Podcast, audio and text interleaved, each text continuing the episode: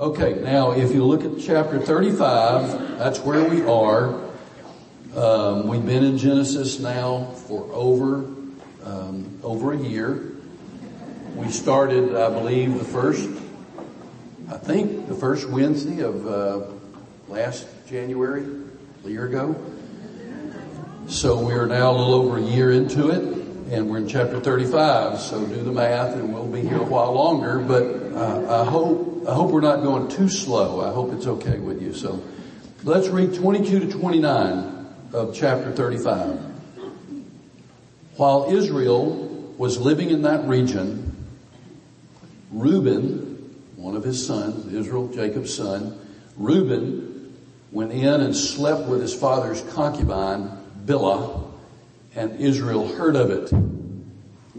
That just seems to just leave it hanging there and then goes into um, list of the children again. So Jacob had 12 sons. Remember, Israel, Jacob, same person. Jacob had 12 sons. The sons of Leah, Reuben, the firstborn of Jacob, Simeon, Levi, Judah, Issachar, and Zebulun. The sons of Rachel, Joseph and Benjamin. The sons of Rachel's servant Bilhah, Dan and Naphtali the sons of Leah's servant Zilpah, Gad, and Asher. These were the sons of Jacob who were born to him in Paddan Aram. Jacob came home to his father Isaac in Mamre near Kiriath Arba, that is Hebron, where Abraham and Isaac had stayed. Isaac lived a hundred and eighty years, then he breathed his last and died and was gathered to his people, old and full of years. And his sons Esau and Jacob buried him. All right, let's finish that 35th chapter. Here we see the results of sin and the death of Isaac. Verse 22 is pretty stunning. We're just moving along here. The birth of Benjamin, the death of Rachel, and all of a sudden, this stunning verse where the eldest son of Jacob, Reuben, um, violates his father's concubine, Bilhah, and Israel hears about it, period. That's all it says. He hears about it. Apparently did nothing, but he heard about it. Now, as you look at that verse, you probably don't want to contemplate it too long. It's not pleasant to think about. But was this a sin of, was this a sin of passion? All of a sudden, Reuben sees Bilhah and she's gorgeous. I mean, I'm, I do not know what she looked like. So he just decides to violate her. That's, that's not what happened. Uh, it was not a sin of passion. This is a sin of calculation and rebellion. Sin of calculation and rebellion. Reuben's sin is driven by Jacob's favoring uh, Rachel over Leah. Reuben is the eldest and he's the son of Leah. And, and all of his life, at least from the point that he got old enough to kind of figure out what's going on, he has watched while his father has favored Rachel over Leah. And he, he's observed that, and now Rachel is dead.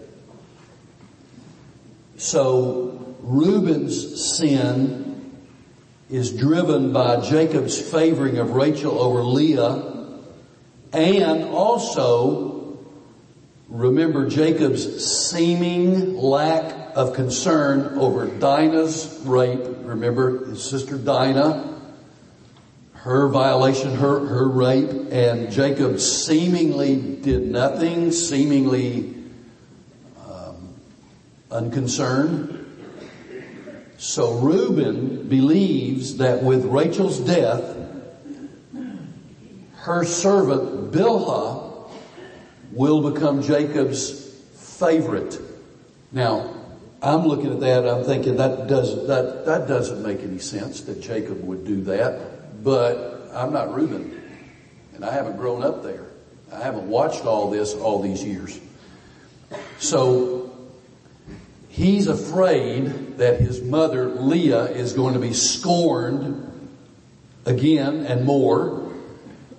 And quite frankly, I don't want to try to read too much into this, but Reuben may have wanted to do this to Rachel, but he didn't dare. Now he strikes. And the wording indicates that he seduced Bilhah. That it was calculated, it was planned with forethought and with malice. The result would be a defiant move against his father. No other way to interpret it. A, a defiant move against his father. Now defiled, Bilhah will be treated as one who lives in a perpetual widowhood. Reuben is striking a claim for authority. This is an attempt to validate his authority as number one when Jacob would eventually die. That's what Reuben wants to do. Reuben's sin is his attempt to ensure that his mother's position will ultimately um, be number one and will ultimately be his own position as number one and the chief inheritor of everything that Jacob has. Now, that was very misguided thinking and sinful thinking. And it says that I, uh, Israel heard of it and it appears that, he, that again, he did nothing. But that's not totally true because Reuben's desire doesn't happen and he loses in his effort to stake a claim to be number one. How do we know that? Look at 1 Chronicles 5 1 or jot it down. 1 Chronicles 5 1. The sons of Reuben, the firstborn of Israel, he was the firstborn, but when he defiled his father's marriage bed, his rights as firstborn were given to the sons of Joseph, son of Israel, so he could not be listed in the genealogical record in accordance with his birthright. Reuben, Reuben, Reuben. It didn't work. And in Genesis chapter 49, verses 3 and 4, Jacob is blessing his children before his death, and he says, and we'll get to this again, uh, not too far distant future. Reuben, you are my firstborn, my might, the first sign of my strength. My first son. Excelling in honor, excelling in power, turbulent as the waters, you will no longer excel. For you went up unto your father's bed, onto my couch, and defiled it. So Jacob did notice and he did do something eventually. Now, I know there's a lot of stuff here we look at and say, whoa, wow, how did all this go on? Um, when we read about the great men and women of Scripture, um, we see flaws and all, don't we? Except for Jesus, of course. Um, Daniel is maybe the only character I don't see. I mean, we know he was a sinner because we all are, but we don't read of anything Daniel did. Some say Joseph was without. Well, we'll we'll think about that. We'll get there in a minute. I don't include Joseph in that same category. But um, it is we see the flaws in all, and yet we are amazed but our focus, remember, is not on Jacob, it's not on Joseph, it's not on Isaac, it's not on Abraham. Our focus is on God and the way God works in the lives of sinful men and women. Now, the listing of the sons here, the, the relisting of the sons, it's not simply a repeat on the part of Moses as he pens these words uh, he lists them in the order of the matriarchs rather than the birth order. So Leah had children first, and then Rachel certainly ranks above the slave women and then the, the two slave women in the listing of the sons. All, all, all 12 of them. Now, we're going to see this unfold in the next couple of chapters. There's animosity among the sons. Animosity in the family. And it will culminate in an attempt to kill Joseph and result in his being sold into slavery. Now we look at that and we, we, we are horrified at what the brothers did to Joseph. But God. But God. Whose hand is moving in all of that? God's got a purpose and a plan for the salvation of His people. So we'll see that unfold as we race rapidly on to chapter 50. Well, as we crawl rapidly on to chapter 50. Now, um, we come to these last verses and Jacob is home at last. It's been a long journey exceeding 30 years but he's home at last. Uh, Isaac lives in Hebron where, where there is the burial place of Rebecca, Abraham, and Sarah, the cave of Machpelah. And Isaac at 180 dies and is buried in the cave beside Rebecca and Abraham and, and Sarah. So Isaac passes away. Jacob's life will take many twists and turns. It already has.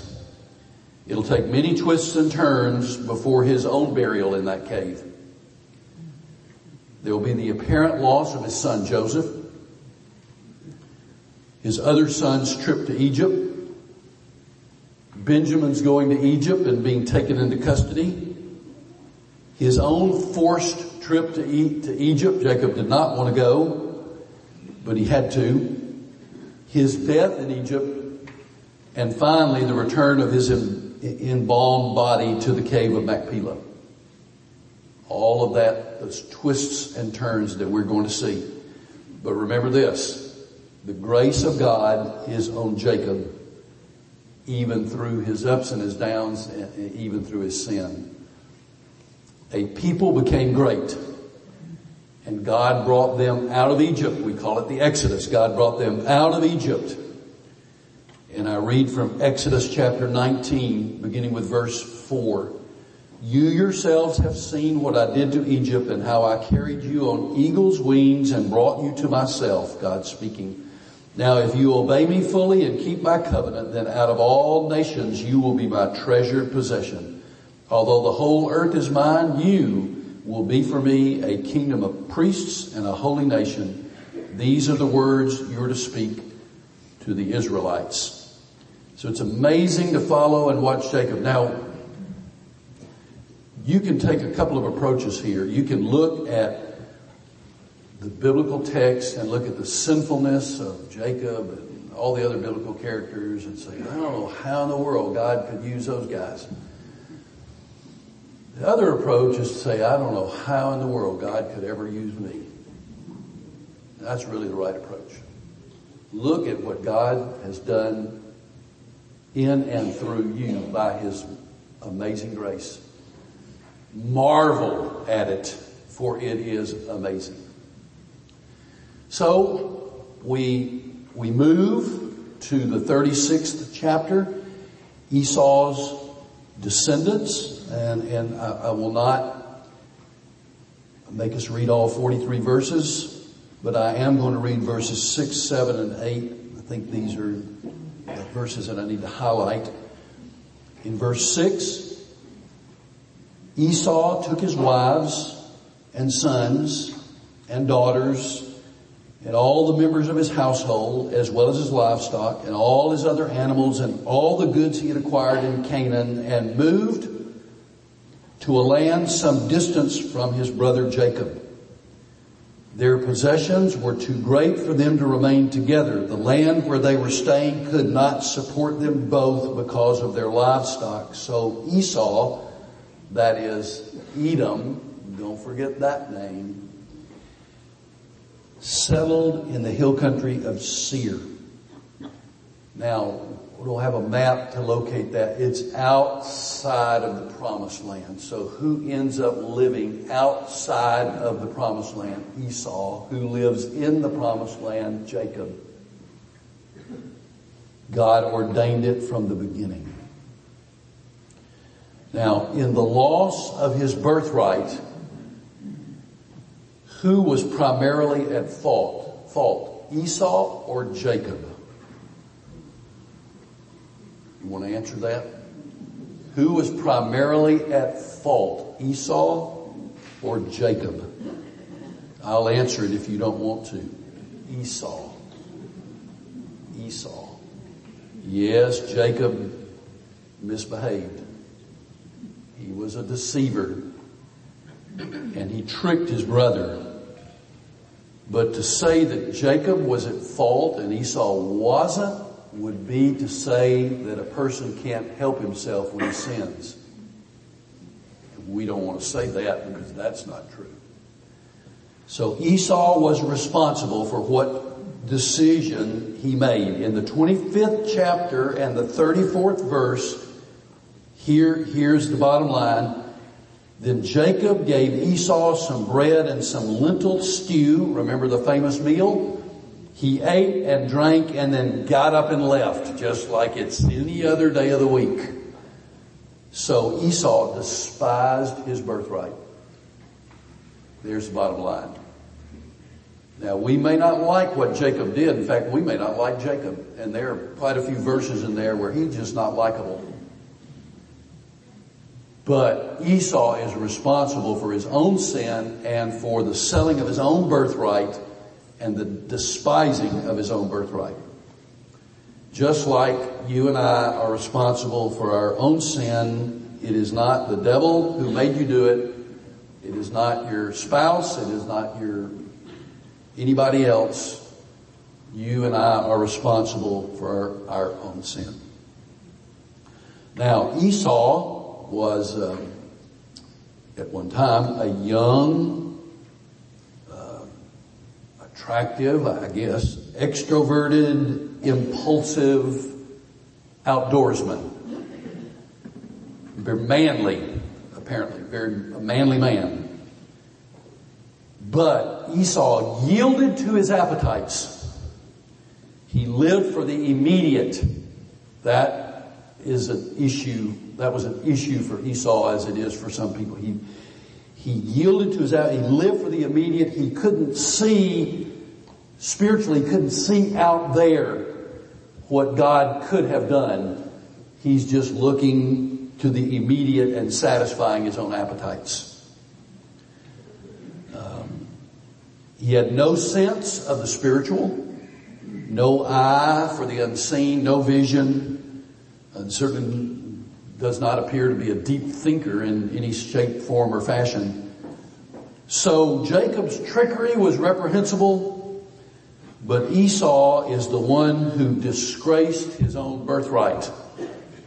Esau's dismissive attitude toward his birthright was an insult to God. He despised his birthright and the Bible despises what he did.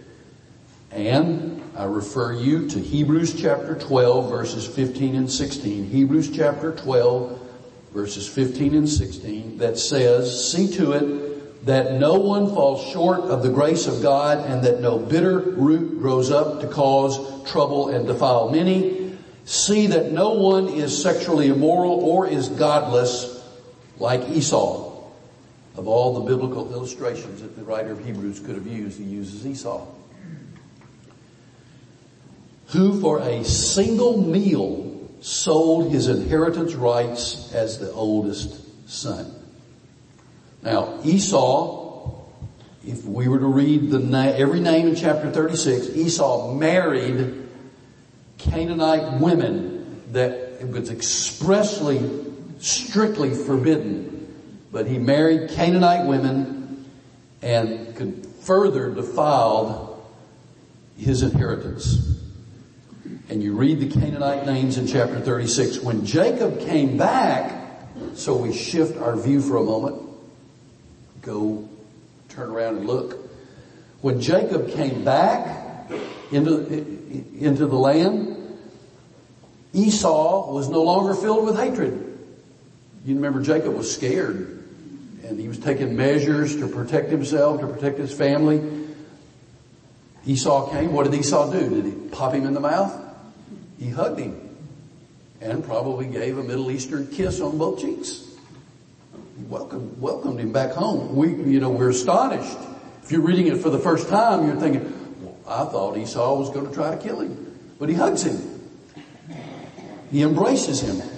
And he stood with him when Isaac died. The brothers side by side at the cave of Machpelah as they bury their father. Did Esau have a change of heart?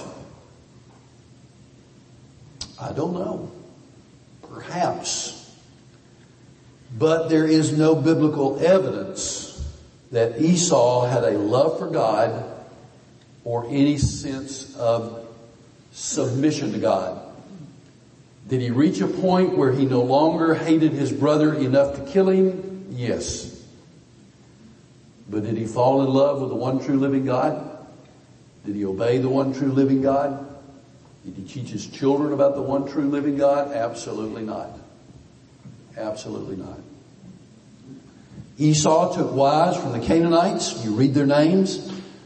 Esau's marriage decisions severed his, his descendants part in the family, cut off his descendants from, from his family, and he left the promised land.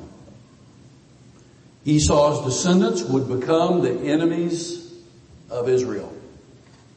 500 years after this event, when Moses leads the people of Israel out of slavery in Egypt, the Edomites would reject the peaceful overtures of Moses that would have allowed them to pass through their territory unharmed. Later, Saul and David would fight the Edomites. When Israel was deported to Babylon, Edom captured the Israelites who escaped from the Babylonians and returned them to Babylon. And if you read Malachi and Obadiah, you will see some harsh, harsh, harsh words from God about Edom. And it was an Edomite king by the name of Herod the Great who exterminated the babies of Bethlehem in an attempt to kill baby Jesus. Young Esau had no spiritual vision, no eyes for God.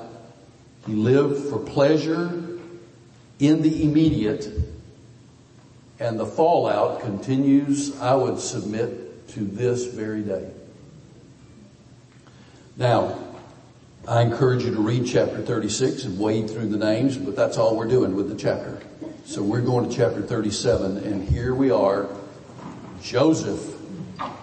All, all we've read so far is about his birth and, and the fact that he has a brother named Benjamin and that his dad loves him, but we're going to get a lot of detail. Joseph is the longest narrative in Genesis because we'll be with Joseph from here to the end of the book. Uh, it's a real life drama and it is uh, uh, chapters filled with great theological truth.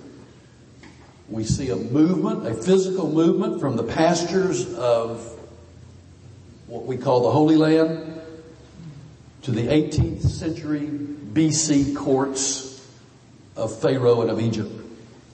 Joseph is a hero for the ages.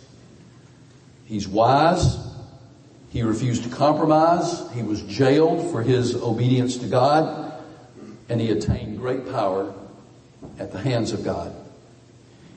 If you were to look back for a moment at chapter 15 in Genesis verses 13 and 14, you'll read that it says, then the Lord said to him, that is to Abraham, know for certain that for 400 years your descendants will be strangers in a land not their own and that they will be enslaved and mistreated there. But I will punish the nation they serve as slaves and afterward they will come out with great possessions. So God tells that Abraham and now we're seeing it unfold when we get to chapter 37. Isn't it amazing how the Bible, it just ties together. What a unity.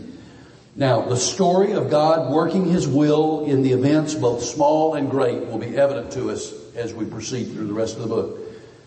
This is a story about the ways of God. So yes, we're focusing a lot on Joseph, but remember the big picture, it is a story about the ways of God.